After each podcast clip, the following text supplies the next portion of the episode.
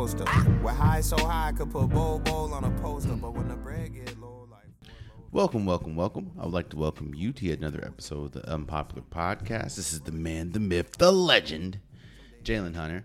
And if you do me a favor, please subscribe to you're listening. Please subscribe to you're watching. It definitely means a lot to me. So Doomsday is happening. and when I say Doomsday, I mean Kevin Durant has requested a trade out of Brooklyn. Now you're thinking to yourself, damn, wait, he just went three years ago. And you would be right. Two, three years ago. You know what this decision, this whole situation, Kevin Durant, Kyrie Irving, Brooklyn, hell, you can even throw in James Harden and Ben Simmons. This Brooklyn situation now is a prime example of a litany.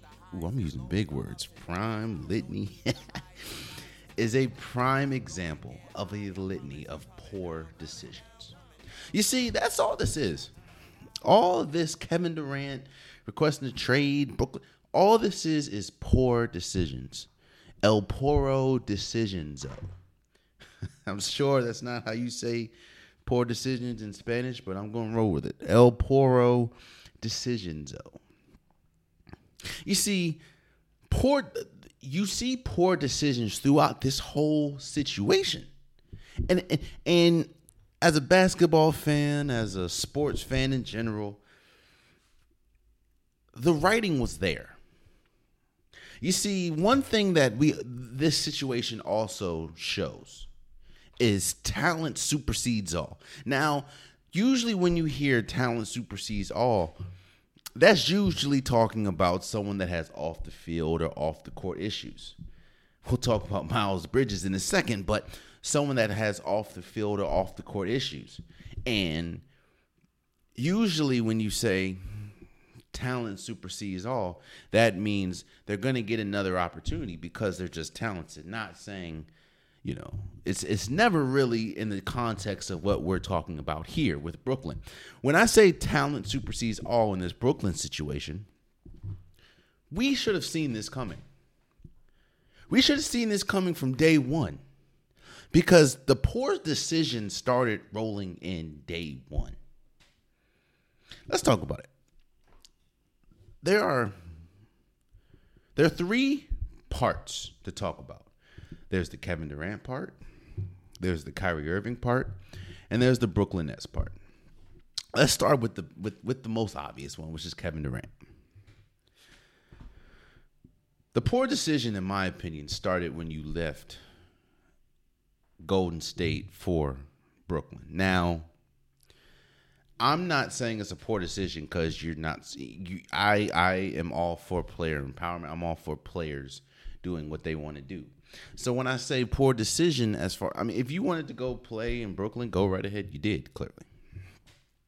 But you look at that organization. It's very rare. If you look, if you look throughout the NBA, just today, it's very rare for an organization to have everything buttoned up or constantly make the right decisions. Now, it's easy to say that Golden State is that organization clearly now, seeing as though they're coming off winning a championship. But you can even look in the two years that they did make the or yeah, the two years that they didn't make the playoff after Kevin Durant left. It really mm-hmm. wasn't because they weren't talented as much as you had Kevin Durant. I mean, no, Klay Thompson was hurt. Steph Curry got hurt. And of course, you needed to figure out. Sometimes it takes teams time, especially teams at the top, which is why Golden State is still considered a dynasty, even though they didn't make the playoffs those two years. Sometimes it takes time to get it right. You get you get D'Angelo Russell, you trade D'Angelo Russell because you realize, yo, D'Angelo Russell's not going to work with Kevin. I mean, uh, Steph Curry and Klay Thompson. You trade him, get Andrew Wiggins, more. Uh, a lesser version of Kevin Durant, but a better version of Harrison Barnes. You get some tra- you get some draft picks, you get Kuminga, you get Wiseman. It's very hard. It's very rare. Look at the league. It's very rare to see an organization have it buttoned up. So when you have when you're in an organization or you see an organization that is buttoned up and you are part of said organization, it's it wouldn't, in my opinion, it wouldn't be the smartest to leave said opportunity or leave said organization to go to an organization that hasn't proven to have it buttoned up. In fact, if you look at the history of Brooklyn, they have a litany of poor decisions, starting pretty much with trading their entire future pretty much to to Boston for Paul Pierce or uh, an old Paul Pierce, an old uh, Kevin Garnett. I believe Deron Williams was in that trade, and maybe Jared Jared Wallace too. Gerald Wallace. So you're going from an organization in Golden State that has it all buttoned up. You have one of the top players in the league in Steph Curry. You have one of the best defensive players in the league in Draymond Green. You have one of the best plug and play players with Klay Thompson. Now I understand, you know, it's it, being the man. I get that. And I get wanting a new challenge. So I'm not here saying he made I'm not saying he made a a dumb decision. I'm never going to disrespect someone saying he made a dumb decision. But you have to ask yourself, we'll talk about Bradley Beal a little bit later, but you have to ask yourself, what is the most important? Is winning a championship or winning multiple championships more important? Is money more important? Is is is happiness more important? You have to figure out what's more important. And it seems like for Kevin Durant, finding something new, you know, playing with your best friend at the time or playing with your friend, I don't know, playing with your friend Kyrie Irving, that was more important than staying in an organization that you could build with and you know you just got two championships you know it's you could have got more so in my opinion that's poor decision number one no it's not no it's not that's not a poor decision because you made you you, did what you were supposed to do in golden state you did what you were supposed to do. You went there. You got two championships. You got two Finals MVP. The first poor decision, in my opinion, was it wasn't leaving Golden State as much as at this point in the story, you're tied to Stephen Curry. You're tied to Stephen Curry. You, Steph Curry, are clearly the faces of, well, are clearly the two best players in Golden State. You leave him to attach yourself to Kyrie Irving. That is mistake number one. Now, don't get me wrong. We know that Kyrie Irving is a, uh, uh, is an immense, ta- immensely talented player.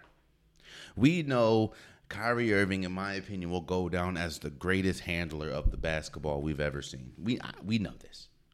We know he's a great under the rim finisher. We know his shooting ability. We know all that. But we also know the history of Kyrie Irving as far as asking, I think the only player in NBA history to rec- to demand a trade away from LeBron James. Then we know about the debacle that happened with Bo- uh, Boston, and then of course we know now with Brooklyn some of the decisions that he was making with Brooklyn. But that's mistake number one for Kevin Durant, in my opinion. You, it's not the fact of leaving Golden State; it's the fact of separating yourself from Steph Curry, who is, in my opinion, one of the greatest players we've ever seen. Most people's opinion, one of the greatest players we've ever seen, uh, and actually one of the best teammates you've ever seen. I've heard we've heard nothing but great stories when we talk about Steph Curry as a teammate. Hell, you can even see Steph, Steph Curry, who is again go down. A lot of people argue right now is he top ten, top five, whatever, in all all time he he he took a less I'm not gonna say lesser, but he took the reins of the team and said, you know what, I understand who the best player is. Let me let's let me let me minimize some of my game to elevate some of KD's, and of course, it got them two championships. Would have been three if everyone stayed healthy. That 2019, but you separate yourself from Steph, who was a sure thing, one of the best teammates at least on record that we've seen. And then you go to Kyrie Irving, who has a history of not being the easiest person to to to to be teammates with. Now, understand again the talent. Now, understand he's your friend, but there's a reason why they say sometimes the worst person to roommate with is your friend. Now, I'm not saying roommate you know Kevin Durant and Kyrie Irving live together. But you can kind of use that analogy for playing basketball together. Sometimes I can be ah, some of my best friends are are god awful at basketball. I would never pick them up. That's how that's how competitive I am. Some of my best friends are terrible at basketball. Terrible. Devereaux is is is god awful at basketball. Cass is god awful at basketball. Never picked them a day in my life. But they're still my friends. But I just know that is not the lane that I want to attach myself to when we talk about my friends. Kevin Durant, even though he's supremely talented, which is Kyrie, he's may not be the best teammate. That's mistake number one. And actually, that's kind of where the mistakes the mistakes that's kind of where the mistakes end for Kevin Durant. That's a lie. Well, this the last mistake is kind of Kevin Durant's and uh, Kevin Durant and Kyrie Irving. There's a reason why there is a hierarchy in teams. There's a reason why there is a for lack of a better term, tier system in teams. And what I mean by tier system, there's a reason why there is a owner, GM, coach, players. There is a reason why there is a hierarchy. It keeps things in order. It keeps things the way that they're supposed to be. The GM, we all know the owner because he's the owner of the team. The owner usually has the most say, and then of course you have the GM. Then of course you have the head coach, and you have the players. No one ever says, nobody ever says that the players, I mean the coach is better at basketball than the players. No one ever says that. There's no there's no one that will should ever believe that Gregg Popovich is a better basketball player than Tim Duncan or a better basketball player than Kawhi Leonard. No one should ever think, even though he has a lot of rings, that Steph, I mean, Steve Kerr is a better basketball player than Steph Curry. No one should ever think that, ever. But, like a job, people have people have quote unquote assignments. People know what their job is. And a player's job is to play. A head coach's job is to put you in the best position to win.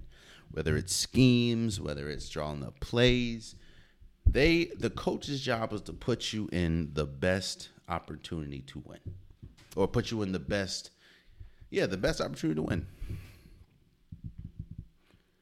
GMs mostly, you know, GM along with some of the head coach and along with some of the owner, their job is to construct the roster.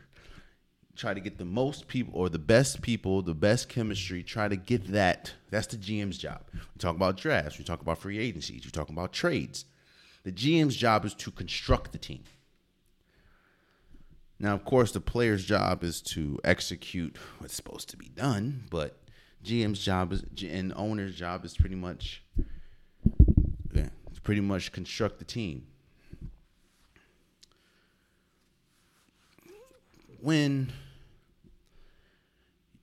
a player comes in, actually, you know what? This when a player comes in and says they should have a say so in they feel they should have a say so in the team's decisions as far as who they should bring in, who they should take out. That's not uncommon. That's not uncommon at all. You know, especially if you're a, a top tier player, if you're a top tier talent, you want to know who you're going to be playing with. Now, the reason why I said that's one of that's a, that was a poor decision for Kevin Durant's situation is Kevin Durant has already come out saying that he doesn't really want to be a leader. He said that in go OKC. He said that in, in Golden State, and now he's kind of he kind of said that, or he's kind of demonstrated that in Brooklyn. Nothing wrong with that. Not everyone's a leader. Sometimes They're supremely talented followers, but not everyone's a leader. But when you make the proclamation that you want to be, you want to you want to be the person to make or you want to help make decisions for the team. Yet and still, you then you know don't talk to the team. You ghost the team after the season. Uh, you you you also have demonstrated that you don't want to be the leader so you're it, it, it just it, it does not work it doesn't it, it kind of contradicts themselves and at that point the team doesn't know who to follow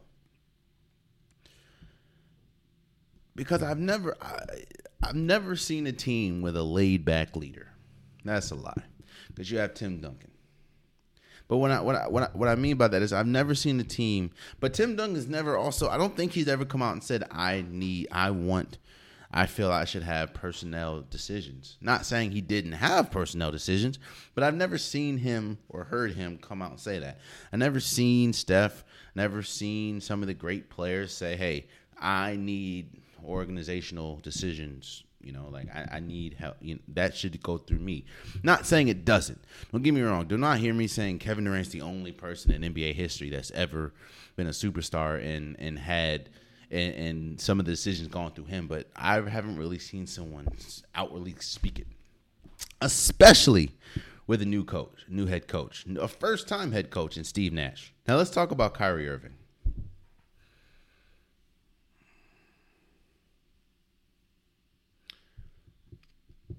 Uh, I'm there's there's no point of talking about what happened in Cleveland. That's over with.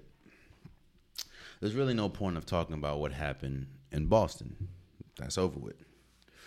However, those happened. So it's on your resume. So you can't be surprised if people do bring that up in situations like this. Now, I will never sit here and say that Kyrie Irving is not a talented player. Never. In fact, I will be one of the people to big up Kyrie as far as talent. Kyrie is always he Kyrie is one of the most talented, one of the most skilled players the league has ever seen. So I will never say, never disrespect Kyrie as saying he's not a talented player. But in this case, Kyrie as a player is not the problem. In fact, every single case, again, I'm not going to bring, I'm not going to really discuss what happened in Cleveland. I'm not really going to discuss what happened in Boston. But where it went wrong in Cleveland, in Boston, and now in Brooklyn has nothing to do with Kyrie, the player. It has everything to do with Kyrie, the teammate.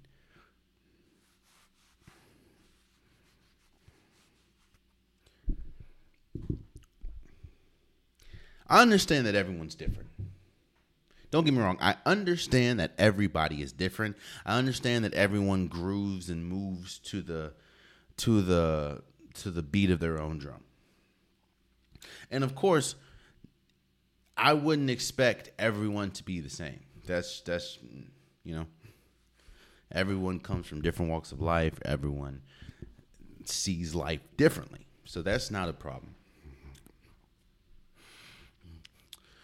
but when you are in a team setting there's people that have hooped, people that have played football, people that have been in a team setting, you understand that there is a level of sacrifice. Sometimes you don't want to do something, but it's always it's for the betterment of the team. Sometimes you're there's a difference between being hurt and being injured. Sometimes you're hurt. A lot of times you're hurt, especially towards the end of the season. A lot of player, most players are hurt. Now, injured means you can't play, but hurt something's hurting, something's ailing. But you can you can you know that's that's get taking one for the team because you're playing in a team setting. I told you this this whole situation is littered with poor decisions. I talked about KD's. Now let's talk about Kyrie's. Kyrie it started day 1 with Brooklyn.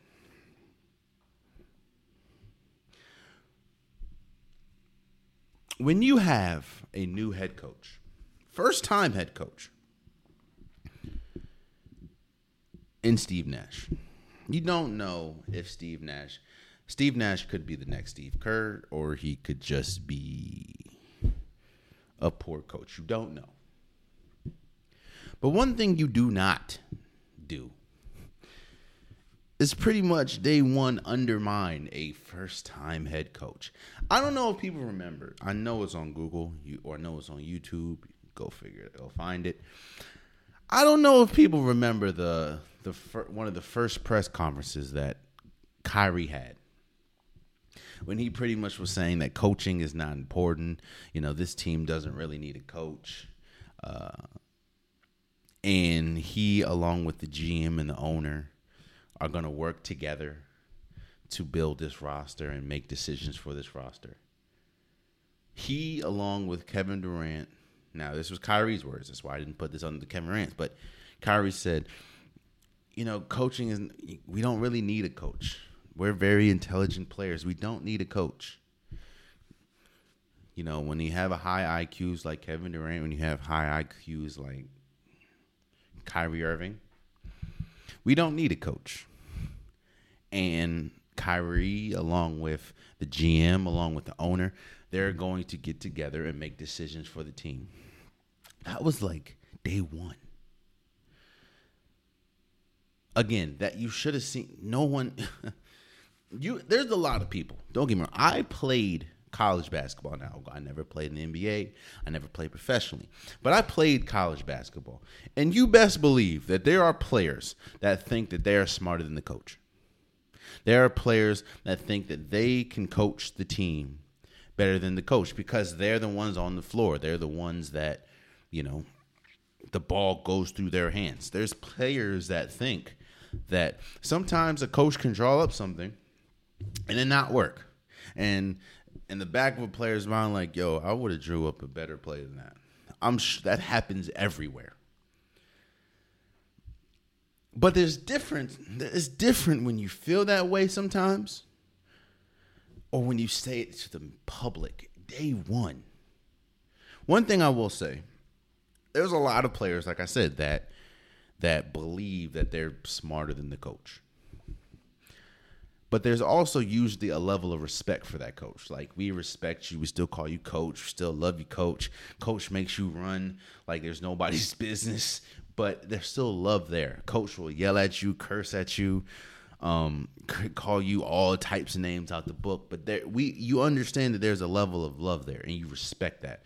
You should never, you will never, you there should never be a time where a coach gets undermined, especially in the media, especially before game one. Kyrie's first mistake. Oh, also, like I said, when you kind of goes back to when Kevin Durant said that he needs or he feels that he should have some say so in who he plays with, which I completely understand. Kyrie, when he says, you know, we as far as him, the GM, the the the you know head coach, the owner, we're gonna get together and build a team or build the right team. At that point, you're saying you're you're you're saying that you're you are going to be one of the higher ups. You're going to you're putting responsibility on yourself that you may not really understand comes with that especially when you have the track record that Kyrie Irving has. So then life happens. Things things for things unforeseen to us happen. You have the insurrection on January 6th. You have COVID. You have injuries. Things you have the vaccine mandate uh, things happen. And because of things happening, a lot of those things prevented Kyrie from playing. whether that was Yo, I completely forgot that Kyrie Irving took like 2 weeks off because he felt some type of way about the January 6th insurrection at the Capitol. 2 weeks. I also forgot. Now I knew Kyrie didn't go to the bubble. For people that don't remember, during COVID, there was a bubble. That's when the Los Angeles Lakers won a championship. They went to Orlando. They were in the bubble for a couple months. Bada bing, bada boom. I remembered that Kyrie Irving did not go to the bubble. I did remember that. One thing that I forgot though was he was actively he was actively like actively vocal about players should not go, knowing that that could completely derail and destroy the players player bargaining agreement or the bargaining agreement that the players have with the NBA. Completely destroy that. I completely forgot that he was actively telling people, "Hey, oh no, you, you do not go."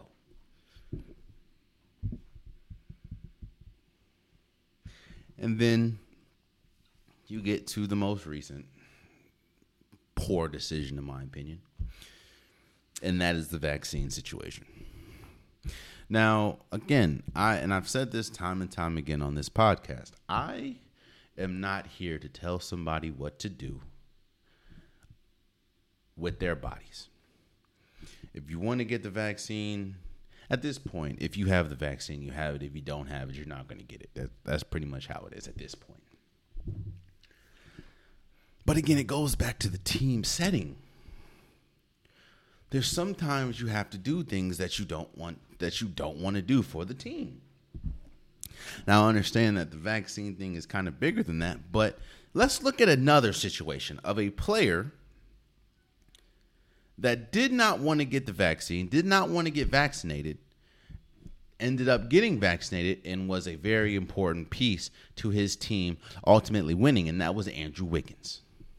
Andrew Wiggins was very vocal saying that he did not want to get the vaccine. I don't know if you guys remember that. Andrew Wiggins was very vocal and saying, I'm not really trying to get the vaccine, you know, spiritual reasons, this, that, and the mm-hmm. third he even like appealed and signed up, or he he tried to get it. Like he tried to get an exemption. They were like, nah, B, nah. Now, of course, Andrew Wiggins hasn't made the same amount of money as Kyrie Irving has made in the league and off the off the court, and the money would have the the, the loss of money would have hit him differently. But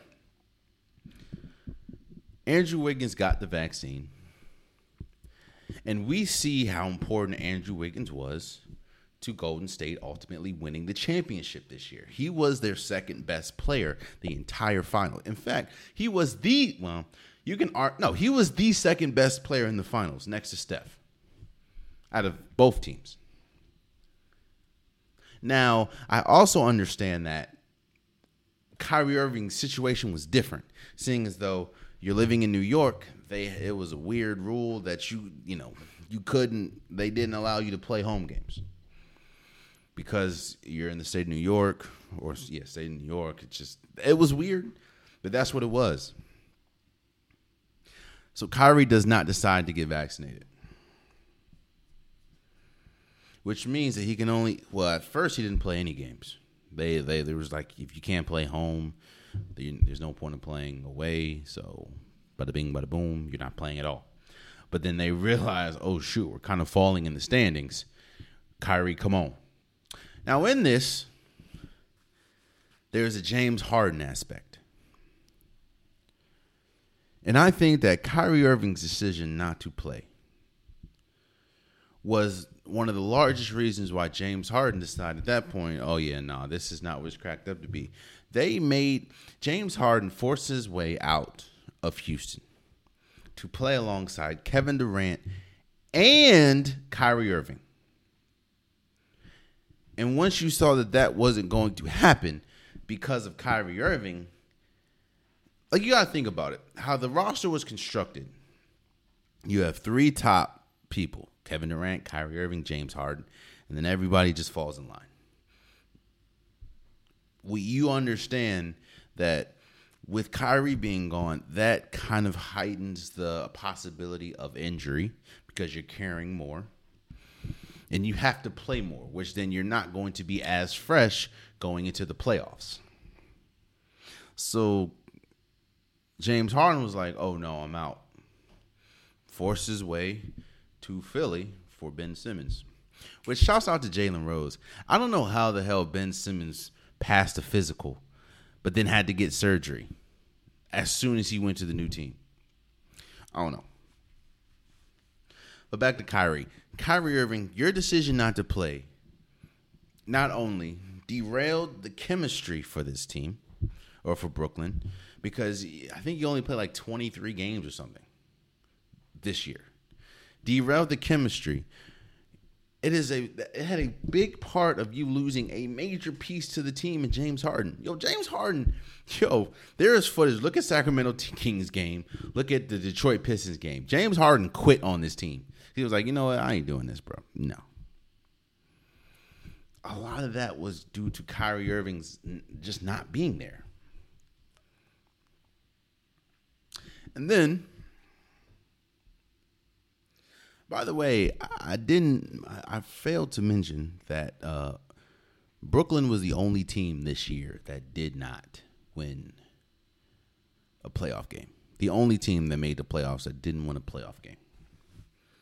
There are teams that went to, that had to make the play in or won the play in. I think Brooklyn was one of them or maybe not. I don't know.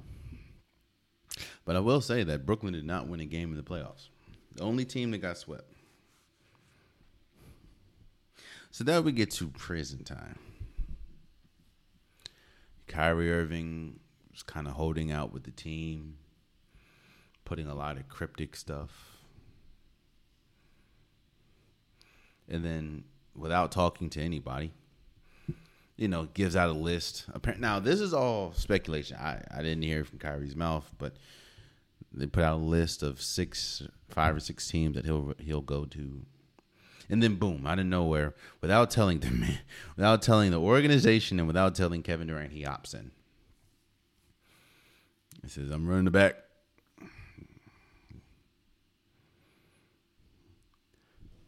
It's poor decisions all around. Poor decisions all around.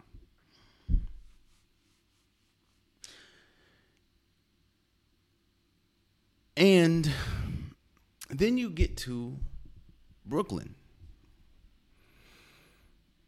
Brooklyn has made huge poor decisions. Huge. I'm not just. This isn't. This whole situation is not just the Kyrie Irving problem. This I, I know Stephen A. Smith said this. It falls on the feet of Kyrie. It's not just Kyrie. It's not just Kevin Durant. It's a three team race. It's a three person race. Kevin Durant, Kyrie, and the Brooklyn organization there's a reason why there is a hierarchy and and and teams you want to stay with that. My problem is, and where where Brooklyn, in my opinion, made the biggest mistake is you gave somebody that has demonstrated that they do not do well with power the most power in the organization. Yes, you have the owner. Yes, you have the GM, but you gave Kyrie Irving and Kevin Durant, you gave two players one of which both supremely talented as players, but one of which has already has pretty much come out and said he he doesn't want to be the the leader. He wants to just play. He just wants to hoop. And another one who has a track record of making poor teammate decisions. You gave those two players power. And those two players immense power over the entire organization especially when you have a new head coach.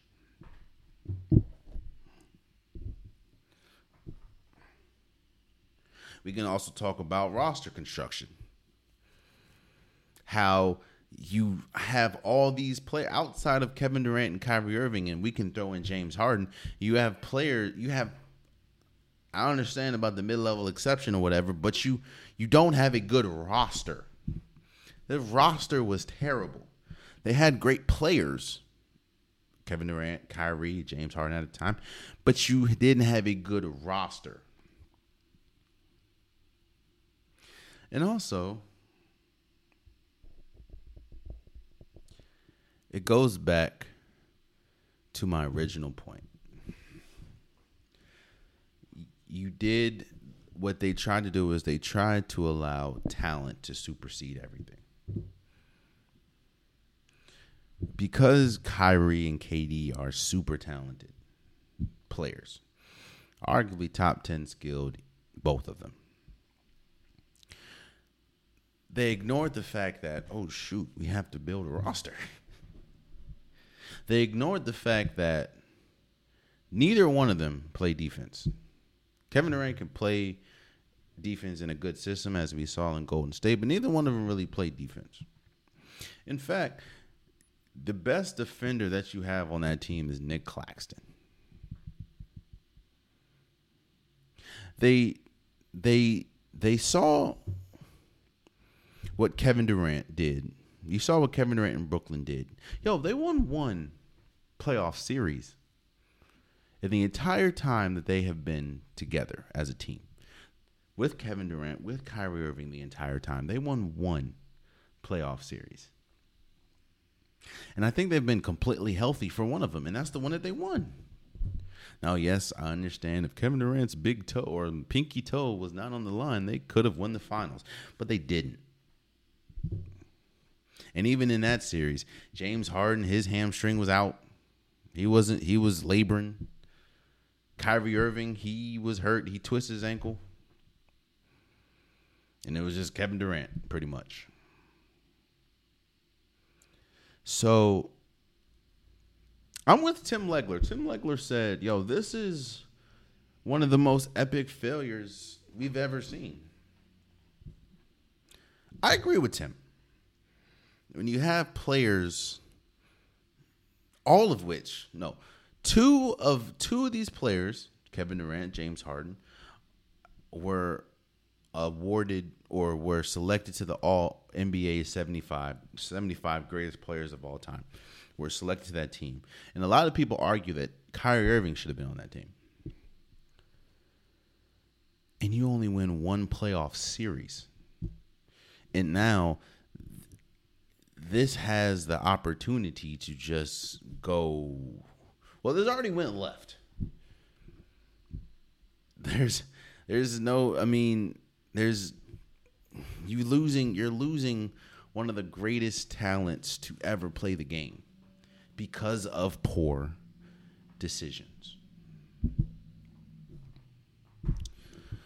I don't know. I mean, you heard Brooklyn. I mean, no, you heard uh, Phoenix was on Phoenix and Miami were on top of Kevin Durant's list, which just so happened to be number one overall or number one seeds last year. I think it's because you traded for Ben Simmons. I don't think that they, you know, they're gonna have to do something with Bam. If if he goes to Miami, I don't think they can trade for Bam without trading Ben Simmons, uh, because of the contracts as well as DeAndre Ayton. I don't think that they can do that, and they're not really interested in De- DeAndre Ayton. But they're gonna have to like do some three team deals if they want to get Kevin Durant. I will say this though, and and Bobby Marks, shouts out to Bobby Marks. He said this. He said this is a this and Andrew and uh, Adrian Wojnarowski. This is an interesting time, not only for Kevin Durant, but for small and big market teams. This is the first time. Kevin Durant. If you're getting Kevin Durant, you're getting he's on a four year deal. You're getting somebody, this, especially for small market teams, you're getting someone that you probably never would be able to get. Now, you do run the risk of getting an, uh, an um, upset Kevin Durant, and he could force his way out maybe again. Who knows? But a small market team can get Kevin Durant. A Portland can get Kevin Durant. Uh, I don't know any any team if Brooklyn says yes can get Kevin Durant.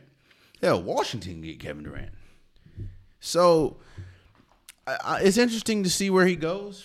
Uh, but he will be going somewhere, and I do think that Brooklyn is going to take their time because it's like why? I mean, we need to get the right. We need this is this is this is probably one of the one of the uh, most coveted play. Well, probably one of the biggest trade or players ever that could be traded. So I can understand that the whatever they getting what Anthony Davis what what the Lakers got from Anthony Davis, put it should be more. What you're getting for Kevin Durant should be more than what the Lakers got for Anthony Davis. So I'm I'm curious to see you know what's going to happen, but I poor decisions. When you look at the Brooklyn Nets and where they are now, it's poor decision. Oh, and and trust and believe is over with for Brooklyn and Kyrie. I know Brooklyn looks at this looks at this whole situation, and they they they put a lot of it on Kyrie, which I understand. So there's no way in heaven or hell I would want to play. I would I would have Kyrie play, especially if I'm an organization that blames Kyrie for what's going on here. Yeah, nah. Kyrie's done as far as for Brooklyn. I don't know where he'll go, or I don't know whether you know because you opted in, and and it kind of feels like the the market for Kyrie is very dry. I don't know where he's going. I know the Lakers are very desperate in getting Kyrie Irving. Uh, because they need shooting, but of course they're probably going to need another team or three team because you know the the Russell Westbrook situation. I don't know, but I know that it's crazy that it, it, we're looking up today, and it looks like Brooklyn will be losing Kyrie Irving and Kevin Durant. Mm, mm, mm. Poor, poor decisions. They always catch up. No matter when, no matter how. Poor decisions will always catch up to you. And unfortunately, it is caught up for Brooklyn. So let's move forward. We're still in free agency. And, you know, some big names. Nikola Jokic got paid the the richest contract in NBA history. I think it was like two hundred and sixty one million dollars. Which I mean, one thing I've seen is nobody. It's kind of like the the Patrick Mahomes, uh, the Patrick Mahomes deal. I think he had like ten years for like five hundred million. People, not one person has said, "Damn, Patrick Mahomes, Patrick Mahomes don't deserve that." You know, it's funny, man. You heard the entire time, like when when the playoffs were going on, and of course the Nuggets lost four one to Golden State, and they also lost the year prior and you you just hear yo, Joel, you know Nikola Jokic is is shouldn't be the MVP. This and the third. How's the MVP losing? You know, only win one game. But I haven't heard not one person say Nikola Jokic doesn't deserve this contract. So it, that I think that's respect there. I mean, Nikola Jokic he deserves it. Now that doesn't. I think what a lot of people do is they tie X player has the biggest contract in history means that X player is the greatest player. No, I do think that you you you get what you negotiate and You get what a team can offer. So, and uh, I think Nikola Jokic will go down. I think he's one of the most skilled players ever, and, and he definitely deserves it. Two time MVP, two back to back MVP.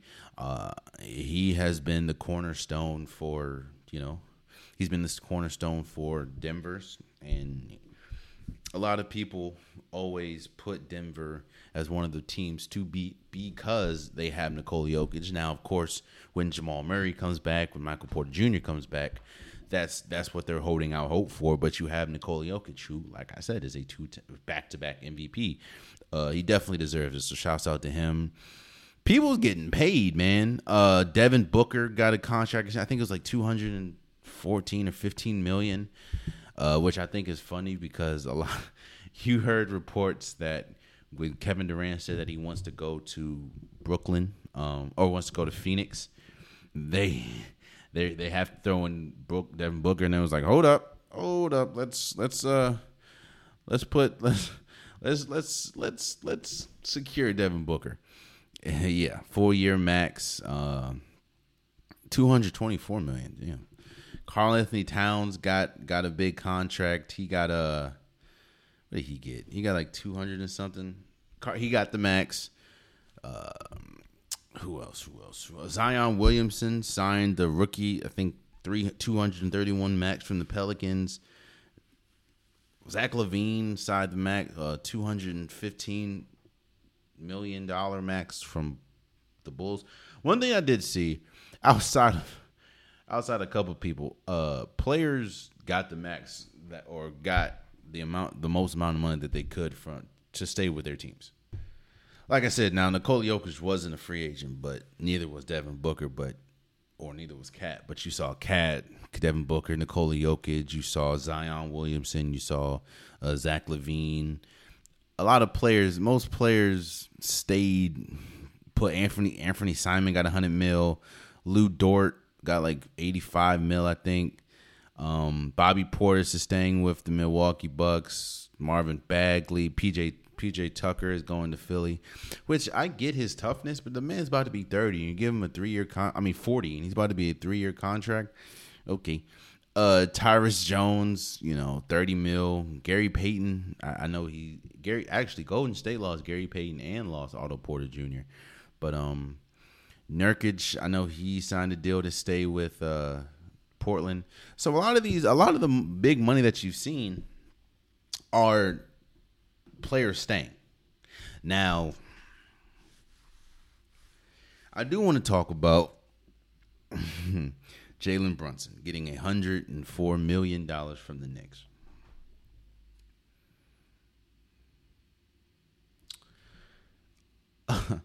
Again, you mm, you are what you, you you're worth that you can negotiate.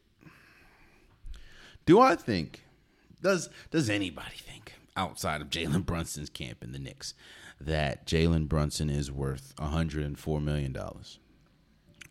The answer to that question is no. For sure not.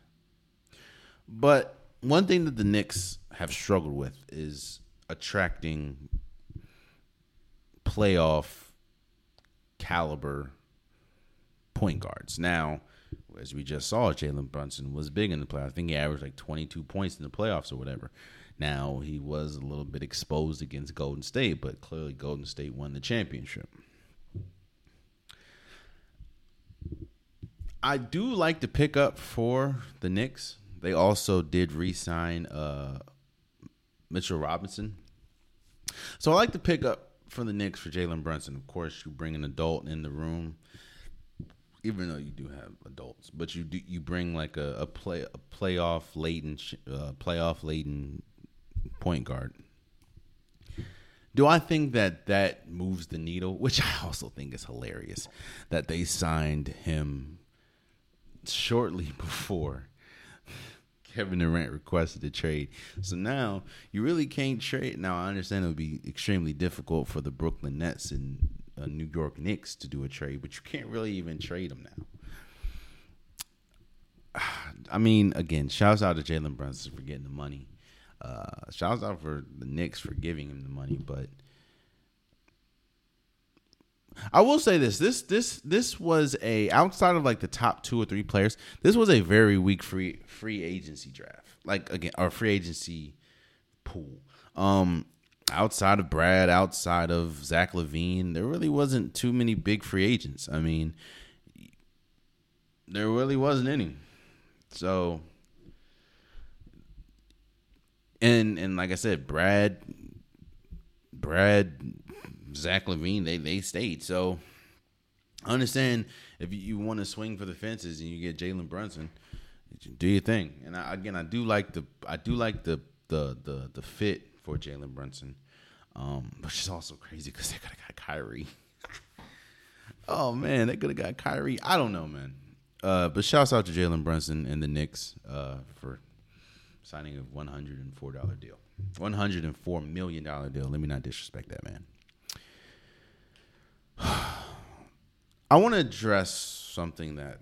Why did I say address like he was talking about me? I want to. I want to talk about something that uh, Tim Legler said about Bradley Beal. Bradley Beal signed um, the five year, two hundred and what five year, two hundred and fifty one million dollar contract uh, to stay with the Wizards for five more years. Supermax or the max, which pretty much people knew he was going to do. Now, if he would have went somewhere else, it would have been four years, 180, 190 something million dollars compared to five years, 251. So there's a drastic difference. And Tim Legler said something that a lot of people have thought about Bradley Beal. I didn't realize that if Bradley Beal stays the entire five years of this contract, he would have been with the Wizards for 15 years. That's crazy. 15 years, and I think he's only been to the playoffs, what, twice? Three times? And Tim Legler said he will go, you know, he'll be playing in obscurity. He'll go down as one of the players that just played for obscurity. Now, yes, Bradley Beal is a very talented player, but I think that we've acknowledged and found out over the years that Bradley Beal is more of a complementary player than a than a, a, a, a focal point, meaning he's better as maybe a two. He'll probably be the greatest three in the league, but he, he's a better as a two or three instead of a one. When I mean one, I mean somebody that you can build a team around, like a a Steph Curry, a, a, Klay, uh, not Klay, uh, Kevin Durant. You know, those are ones. But it, it also goes back in in the you know it also goes back to what. Look, I understand that Washington kind of did themselves a disservice. If and and I I do agree with I think Zach Lowe when he said if Washington was going to trade Bradley Beal, they should have done it two years ago when he was you know, leading the league or back to back years leading the league in points. Like he was, his stock is at an all time high. Now it's really hard to trade for him because the massive contract that he has, and people know that he's not really a one. He's making one money, but he's not making not really a one. Uh, so I understand Washington had to do this. Washington is a small market team. Is a team that you're not really going to attract big players. So when you have a player like Bradley Beal, you're going to want to keep him. You should try to keep him. So I get that.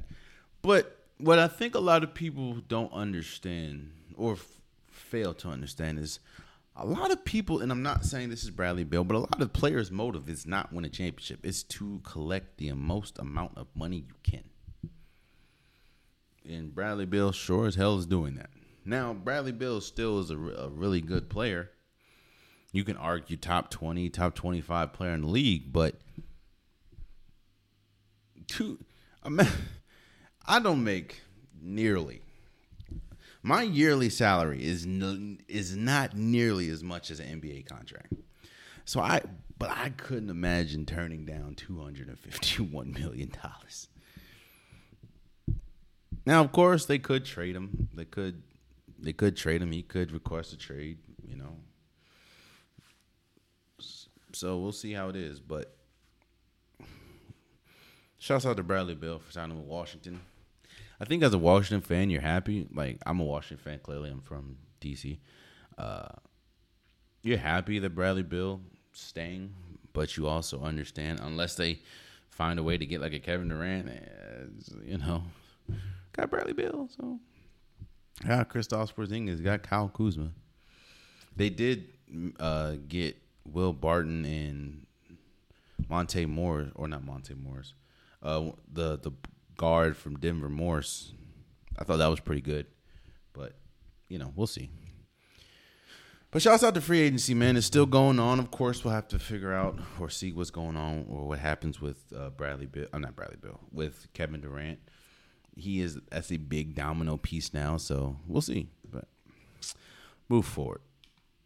It's crazy that I've been talking for damn near an hour, probably longer than an hour, and we're just getting to the USC UCLA story, which is them moving from the Pac 12 going to the Big Ten. Now, people ask why? Money. That's that's the only reason. Money and recruiting. The Big Ten is one of the, you know, Big Ten.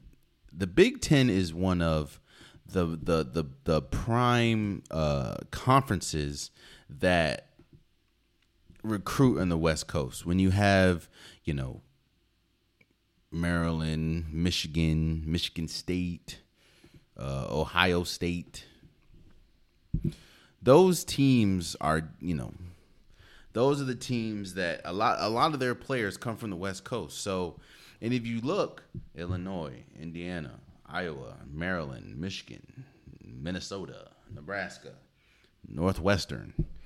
Most of Purdue, Rutgers, most of those teams are in one region.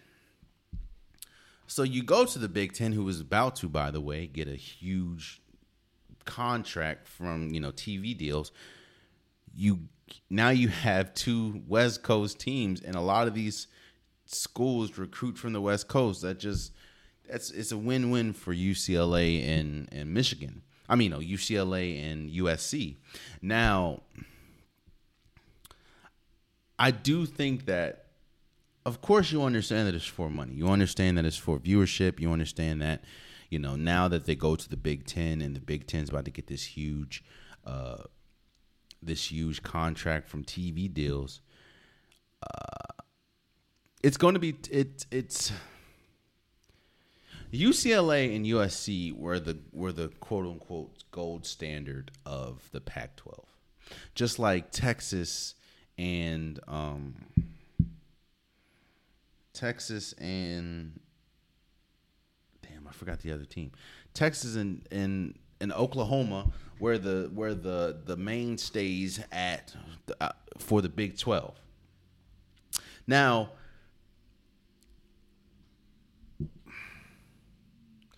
what you're starting to see is, and I think Kirk Herbstreit kind of uh, alluded to it. You're starting to see the, the the the big two, the big two, which is the Big Ten and the SEC. It doesn't matter the the recent amount of success or the recent lack of success. Because if you can if you look, USC hasn't been that successful recently. UCLA hasn't been that successful recently, and honestly, Oklahoma. I mean, they did have Kyler Murray, they did have Baker Mayfield, but they haven't really won anything. And Texas ain't really been. They just been riding on name alone. But even still, even with their lack of success, USC and UCLA were was the goat the the the, the most popular teams in the Pac-12. They even with Oregon, how successful Oregon's been recently, they US USC and UCLA were was the money makers for the Pac-12. Even with TCU being good, Baylor being good recently, Texas and Oklahoma were was the money makers for the Big 12. And now that you're seeing those two, you know, U, USC and UCLA going to the Big Ten, and you see Texas and Oklahoma going to the SEC, it's it's it's it's hard to see how there isn't going to be more movement. There isn't going to be, you know, of course we're waiting to see what happens with Notre Dame. So, and Notre Dame is independent, of course, in football. Now, I knew I do know that their alliance or their their alliance, I guess, is with the ACC, seeing as though the basketball and every other sport in Notre Dame is ACC. But with the football, they could pretty much buy their way out of that. But it's it's starting to go to a big two, which is the Big Ten and the SEC. Because I don't know, unless another team comes out of nowhere, but or multiple teams come out of nowhere, I don't see how the Pac-12 survives. I don't see how the Big Ten.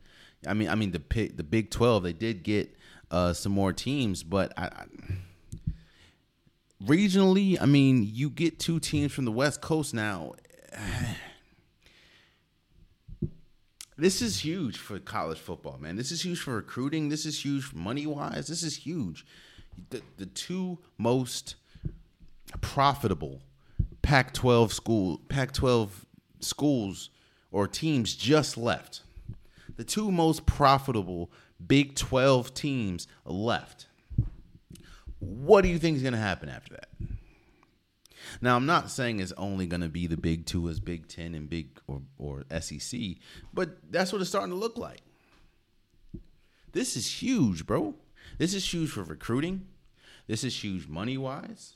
This is this is huge for the conferences that are being left. Like I said, I mean the Pac-12 said that they're shocked and like disappointed. Hell yeah, they are. You just lost your two biggest revenue. It doesn't matter if they haven't been good for a while. You just lost your two biggest revenue schools. Everyone knows about UCLA. Everyone knows about USC. Those, man, look. This is also big for for Big Ten schools. Like, yeah, you have Michigan and, and Ohio State, but recruiting wise, now you have uh, two huge players in SEC. I mean, no, two huge players in US, USC, and UCLA. Now, UCLA and USC about to understand what it's like playing in, in playing in, in snow.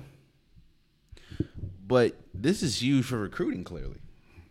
So this is a big seismic move. It wasn't for Kevin Durant saying what he or you know Kevin Durant requesting a trade. This would be this would be a bigger story. Of course, you have to see what happens moving forward, but this is big.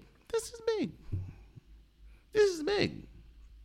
So I don't see even with you know Oregon and and and other teams I don't I don't see how the the Pac-12 is already on its I'm not gonna say last leg, but already leaps and bounds behind the SEC in the in the um in the Big Ten as far as revenue, as far as popularity. A lot of their games come on at 10:30 at night on the East Coast. So is so they don't even get the same amount of visibility. So you lose your two biggest schools and you're already struggling with visibility. You're already struggling with recruiting. You're already struggling with viewership. You're already struggling to, to keep up with the Big Ten, who has Michigan, who has Michigan State, who has Ohio State. You're already struggling keeping up with the SEC, who has or uh, Alabama, who has Auburn, who has Georgia, who just won a national championship, and then you lose your two biggest schools. I, I don't know. Just like I'm not I'm not sure how the Big 12 is going to fare once it's official that the that Texas and Oklahoma officially break off and go into SEC. It's to it's it's it's I don't know how you know the Pac-12 or, or or Big 12 survive after that. We'll see clearly, but don't be surprised if a lot more teams from the Pac-12 and from the Big 10 merge and go other places. Cuz they just can't they can't sustain so we'll see.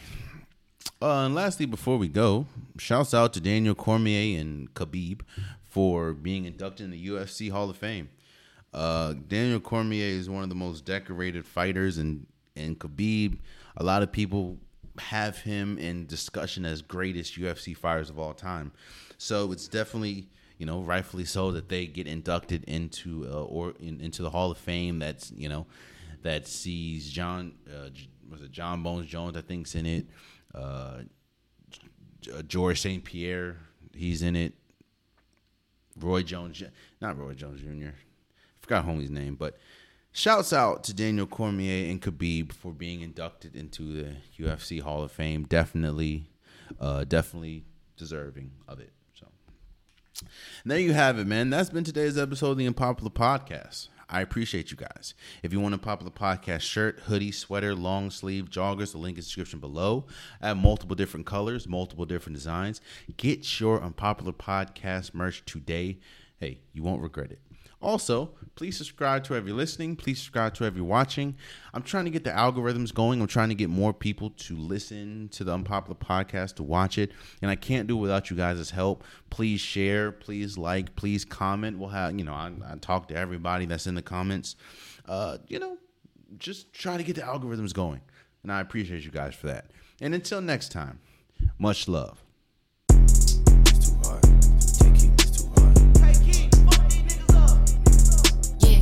Yeah, yeah, yeah, yeah, yeah, yeah, yeah. Now this the hot shit. Jimmy Snuka off the top rope, super fly shit. Might get in the tub with all my ice on some pop shit. Either way, you slice it, bottom line, I'm the top bitch. You should know I rock it, twist and made it even out yet. All this jewelry at the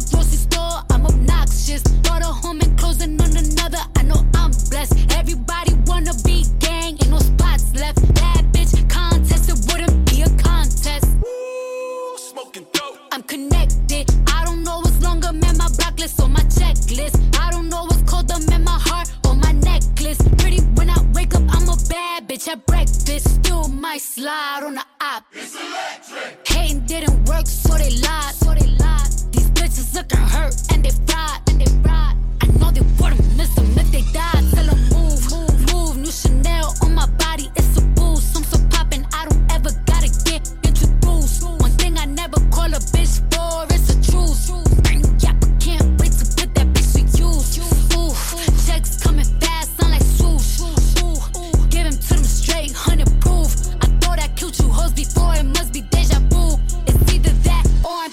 Body. This that pop music. This that drop location, drop a op music. Man, this ain't for them niggas in the house. This shit for Glock you. And don't talk down on trenches hoes who known to be a cock you. This that pill talk. Gotta bust his head, he cut on op music. Who said you came? Who said you could come around this bitch and hang? And I fucked your baby mama, mama, and I ain't say a thing. They just came outside in 2020.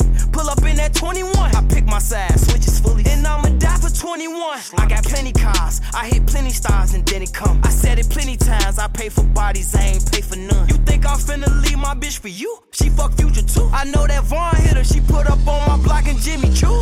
Schmirk. Ooh, checks coming fast, sound like swoosh. Ooh, give him to them straight, hundred proof. I thought I killed you hoes before, it must be deja vu. It's either that or I'm catching body number two. Piggy swear you ain't scared when you heard yeah appear. I'ma hop about the bushes, me and Pusha kill your man. I'm just saying now I start to get used to the pain. Till one day I said, fuck it, brought my masseuse on the plane. Why you playing? Reaching the game, lose a hand. Where you stand? Where was Jay at? Where was them at? Where he done that? Where he live at? Another headline, where you had at? Nigga, go home, where your kids at? They be on my nerve, they be on my nerve. Mm-mm. When we lost Verge, I was on the verge. Mm-mm. I just hit the Louis store, had to splurge. Mm-mm. We just made a silent movie with no words. Mm. Guess who topping now? Uh, God got me now. Uh, guess who at Balenciaga? Guess who shopping now? Uh, they can't stop me now. Uh, I've been popping now. Uh, Cardi, where your sister at? I need skinny now. Mm, mm. I flew in and out, 150,000. Mm, mm. Now even when they shout, gotta shout me out. So ahead, go ahead. Mm, mm. Not even close. All of y'all is number two. Ooh, checks coming fast, sound like swoosh. Ooh, ooh. give him to them straight, hundred proof. I thought I killed two hoes before, it must be deja vu. It's either that or I'm catching body number two.